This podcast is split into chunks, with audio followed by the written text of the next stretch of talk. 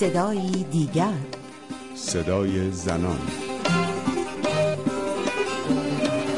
بیش از سه هفته است که جوانان ایرانی دختر و پسر به خیابانها آمدند و آزادی خود را طلب می کنند. پس از سالها سکوت حاصل سرکوب اعتراضات حالا به دانشگاه ها کشیده شده و در سراسر کشور دانشجویان فریاد مرگ بر دیکتاتور سر می‌دهند. شبها خیابانها در تسخیر دختران و پسرانی است که به گفته فرماندهان نیروی انتظامی کمتر از 25 سال دارند و فریاد می‌کشند زن زندگی آزادی. و در این اعتراضات جوانانی کشته می‌شوند که داغشان تا همیشه بر دل همه باقی خواهد ماند. جوانانی پر از شور و اشتیاق مانند سارینا اسماعیل زاده یوتیوبری که در ویدیوهایش تحلیلی دقیق از جامعه ایران و خواستهایش به عنوان یک جوان ایرانی مطرح کرد. حرفهایی که هیچکس باور نمی‌کرد حرفهای فقط یک دختر شانزده ساله دبیرستانی باشد. کشورم ایران. همینی همینی مواجه شدیم درد سرش رو تک چشیدیم. شاید تو بیشتر من کمتر یا من بیشتر تو کمتر اما هممون می‌بینیم که دیگه چه وضعیتی مردم یک کشور چه انتظاری می‌تونن داشته باشن کشور خودشون رفاه؟ رفاه رفاه. نتیجه دیگه. خب وضعیت اقتصادی میگی داغونه فرهنگی اون داغونه اصالت اون داغونه. دیگه یه سری محدودیت هایی که مخصوصا واسه زنان خیلی بیشتر از هجاب اجباری خیلی خیلی ممنوعیت که واسه پسر نیست. مثلا ما حتی استودیو نمی‌تونیم بحث خیلی بیسیکی و انقدر این که الان میگم اذیت میشه در برنامه این هفته صدای دیگر میزبان آزاده کیان هستم استاد جامعه شناسی و رئیس مرکز مطالعات جنسیت دانشگاه پاریس. خانم کیان صدای سارینا رو شنیدیم. دختر 16 ساله‌ای که در اعتراضات اخیر کشته شده و توجه همه رو به ویدیوهایی که پیش از این در یوتیوب منتشر کرده بود جلب کرده. واقعیت اینجاست که بسیاری از شنیدن این سخنان شگفت زده شدند و باور نمی‌کردند که یه دختر 16 ساله چنین درکی از مسائل جاری جامعه داشته باشه. چرا جامعه اینطور بهت زده شد.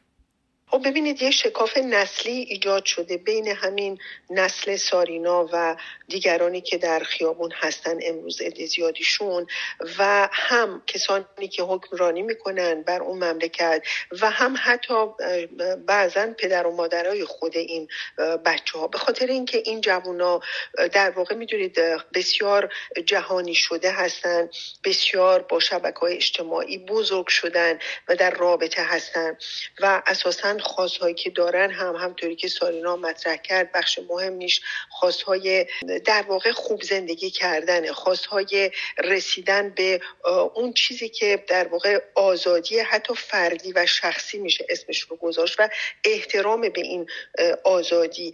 و اینا تمامش مسائلی هست که ما می‌بینیم که سالهای سال هست که از اساسا عشق حذف شده از الفبای یا اون, اون مملکت.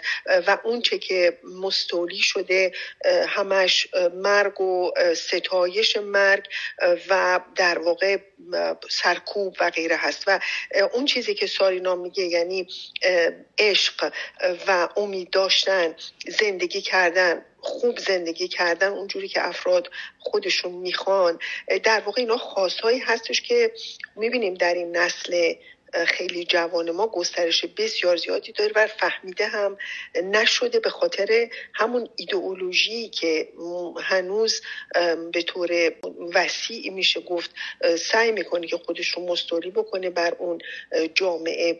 و اساسا یه به نظرم یه شکاف نسلی میشه دید در صحبت هایی که ایشون می‌کنه. و خواستهای خیلی از جوانای مملکت ما هم هست. خانم کیان به میدان آمدن سارینا و تعداد زیادی دختر جوان در سن و سال اون طوری که به سراحت میفرماندهان نیروی انتظامی در استانهای مختلف مطرح کردند که بیش از 80 درصد بازداشت شدگان زیر 24 سال سن دارند. آیا به نظر شما در مقایسه بین مفهوم دو انقلاب آیا آن چیزی که در خیابانهای ایران داره میگذره بیشتر انقلاب زنانه است یا انقلاب جوانانه؟ ببینید به نظر من گرچه که زنان پیشتاز بودن ولی به طور کلی انقلاب انقلاب جوانان هست. این خواستهایی که زنان جوان ما دارن مردای جوان هم دارن. سرکوب هایی که زنان جوان ما شدن در طی این سالها خب مردان جوانمون هم شدن. و این در واقع باز بودن به جهان و این خواستهایی که گفتیم در مورد مردان هم به نظر من مردای جوان هم کاملا صدق می‌کنه. از طرف دیگه این نسل که امروز توی خیابون هست و خب متوسط سنشون هم خیلی جوانه با نسل پدر و مادراشون که هنوز فکر می‌کنم به اصلاحات امید داشتن حتی بارها رأی دادن به اصلاح طلبان ولی نتیجه نگرفتن و به خصوص شما در مورد زنان دیدید که نه قانونی تغییر کرد به نفع زنان نه بازار کاری به نفع زنان ایجاد شد و دولت عملا هیچ کاری نکرد جز اینکه از رأی زنان سوء استفاده بکنه دولت های منظورم اصلاح طلب یا به اصطلاح میانه رو اینا تمامش به نظرم باعث میشه که امروز جوانایی که همون حدود 16 تا 24 سال دارن از این تجربه پدر مادرشون درس گرفتن و خودشون فکر کردن که باید خودشون به خیابون بیان. یعنی این نباشه که و فایده ای در واقع نداره که شما برید رأی بدید به یک سری افرادی که بعدم میان سر قدرت و هیچ کاری برای شما انجام نمیدن. این در واقع یه جنبش به نظر من بسیار بسیار خودجوش هست ولی بر اساس اون تجربه تلخ در واقع اون شکستیه که نسل پدر مادرشون از حمایت از رفرم گرفتن. و در ضمن این که خواستها خواستهای در واقع رفاه خواستهای آزادی خواستهای این که من نمی‌خواهم هجاب اجباری رو قبول نمی کنم تمام اینا در واقع خواستهایی هستش که متبلور میشه توی این نسل بسیار بسیار جوان بر در زمینه بازخواست هایی که قبلا وجود داشته ولی تجربه های شکست خورده نسل پدر مادرای این جوانان هم هست. و درجه ما جامعه رو داریم در واقع که همطور که گفتم یه شکاف نسلی درش اتفاق افتاده.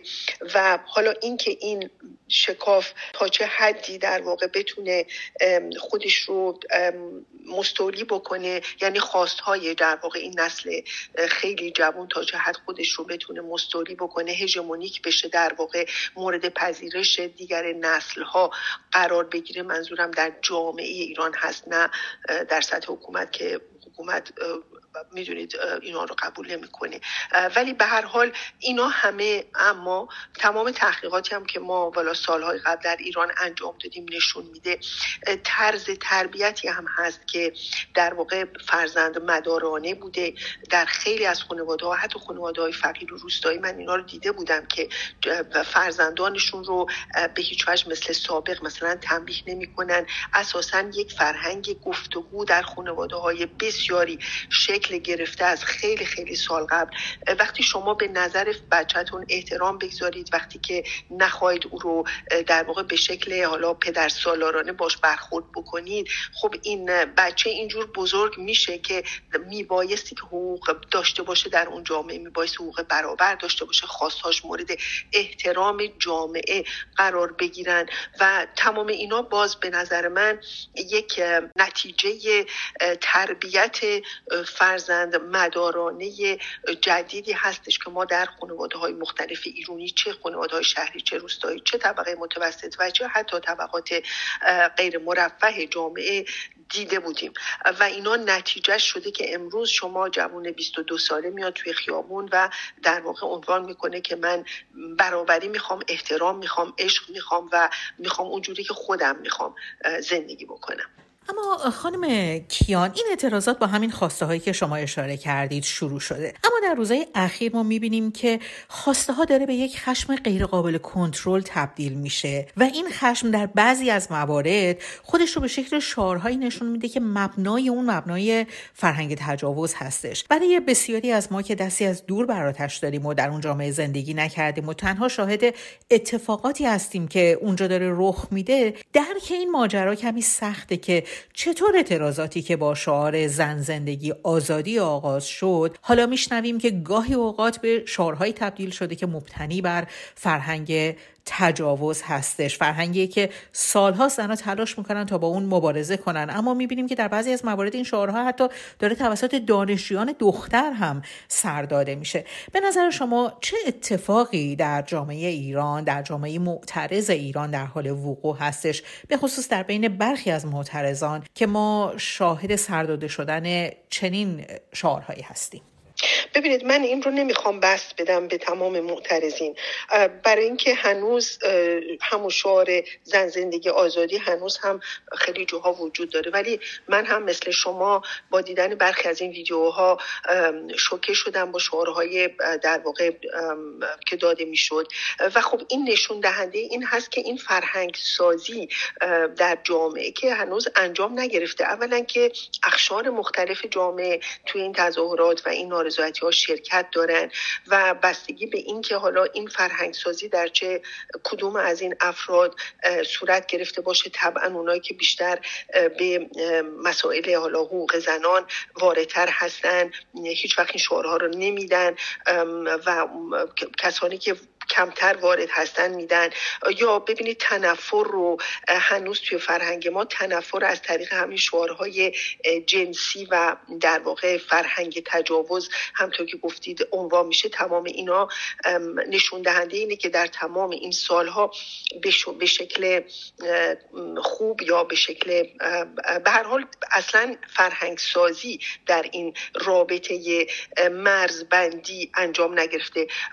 شما می‌بینید که حتی ممکنه که توی یک تصادف رانندگی یا یک حادثه خیلی کوچک رانندگی شما ببینید مردم به هم های جنسی میدن. خب اینا باید ببینید فرهنگ سازی بشه. ولی همه تظاهر کنندگان از این شعارهای جنسی و از این شعارهایی که در واقع همونطور که گفتید بوی فرهنگ تجاوز میده که استفاده نمی‌کنن. بعضیا استفاده می‌کنن. اینا نشون میده که چقدر هنوز توی اون جامعه میبایست کار فرهنگی انجام بشه که وقتی افراد عصبانیان چون این خشونت و این عصبانیت مردم اینجور باعث میشه که این فحش ها داده بشه. و این فحش ها بایستی زدوده بشه بایستی در واقع که درش جستجو بشه. اینکه چرا نبایستی که این اینجور در واقع فحش ها رو داد. و ما خیلی هنوز دوریم از این مسئله. به همین دلیل من فکر نمی کنم که گرچه که زنان در ابتدا در در واقع مبتکرین این تظاهرات بودن ولی اسمش رو من وقت انقلاب فمینیستی نگذاشتم. به نظرم بیشتر انقلاب جوانان بود چون انقلاب فمینیستی زمانی میشه ازش صحبت کرد که حداقل اکثر قریب اتفاق جامعه بر در واقع این برابری جنسیتی وقوف پیدا کرده باشه که در اون صورتی که ما نمیبایست این شعارها رو میشنیم خانم کیان دیر یا زود دیر یا زود می‌دونیم که این اعتراضات به یک نتیجه خواهد رسید. کاری که جمهوری اسلامی در تمامی سالهای گذشته انجام داده این بوده که خیابانها رو به عنوان یک منظر عمومی برای زنان ناامن کنه. و حالا ما در طول این اعتراضات داریم می‌بینیم که این ناامنی به شدت گسترش پیدا کرده. به در واقع به قتل دختران جوان منجر شده. ویدیوهای بسیار زیادی در حال حاضر داره منتشر میشه که در اون نیروی انتظامی در حال کتک زدن زنان هست. به زنان لگد می‌زنن باتون می‌زنن اونها رو بر زمین میندازن. با هر نتیجه ای که در واقع گرفته شده باشه. شما فکر می‌کنید که چه در انتظار زنان ایرانی هست؟ زنان ایرانی که این وجه واضح و آشکار خشونت رو تجربه کردن و تصاویر این خشونت علیه اونها در تمام جهان مخابره شده آیا می‌تونن به اون امنیتی که می‌خوان دست پیدا بکنن؟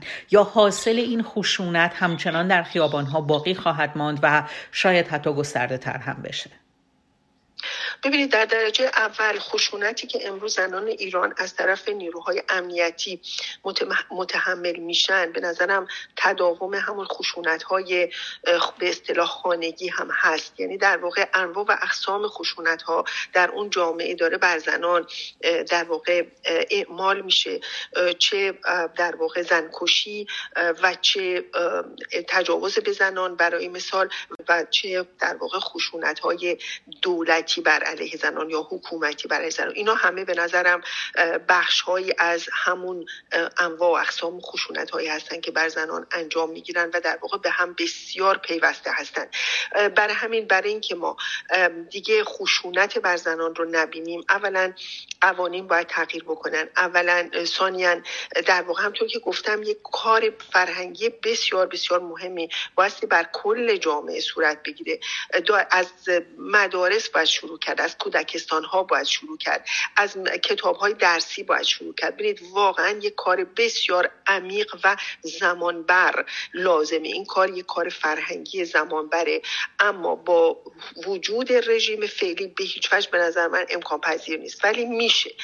روی همین جوانایی که امروز روی خیابون ها هستن این در واقع تغییرات فرهنگی کاملا صورت بگیره.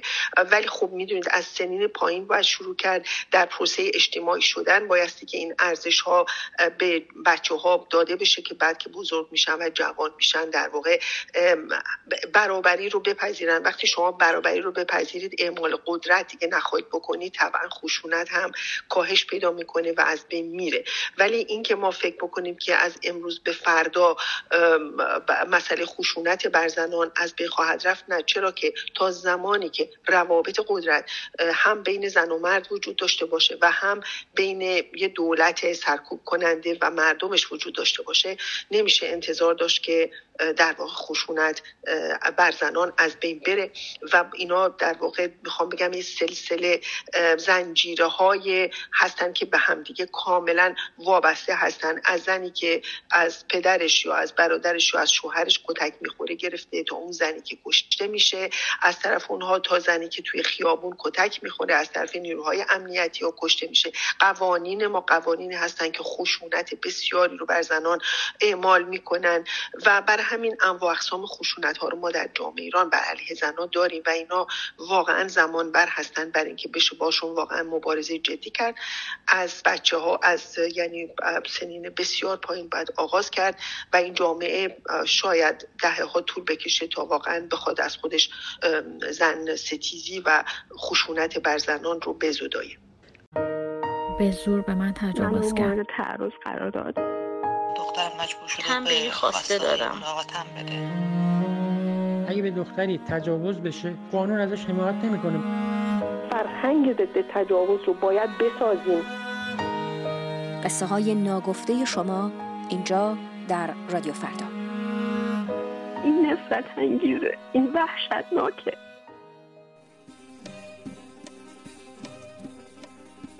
با پایان گفتگو با آزاده کیان استاد جامعه شناسی و رئیس مرکز مطالعات جنسیت در دانشگاه پاریس به پایان برنامه این هفته صدای دیگر رسیدیم من رویا کریمی مجد از اینکه تا این لحظه در کنار ما بودید سپاسگزارم. شما هم می‌تونید نظراتتون رو در مورد مطالب مطرح شده در این برنامه با ما در میون بگذارید. کافیست پیام صوتی خودتون رو به شناسه کاربری at فرداگرام در اپلیکیشن تلگرام ارسال کنید. تا هفته دیگر و صدای دیگر پاینده باشید و شادمان.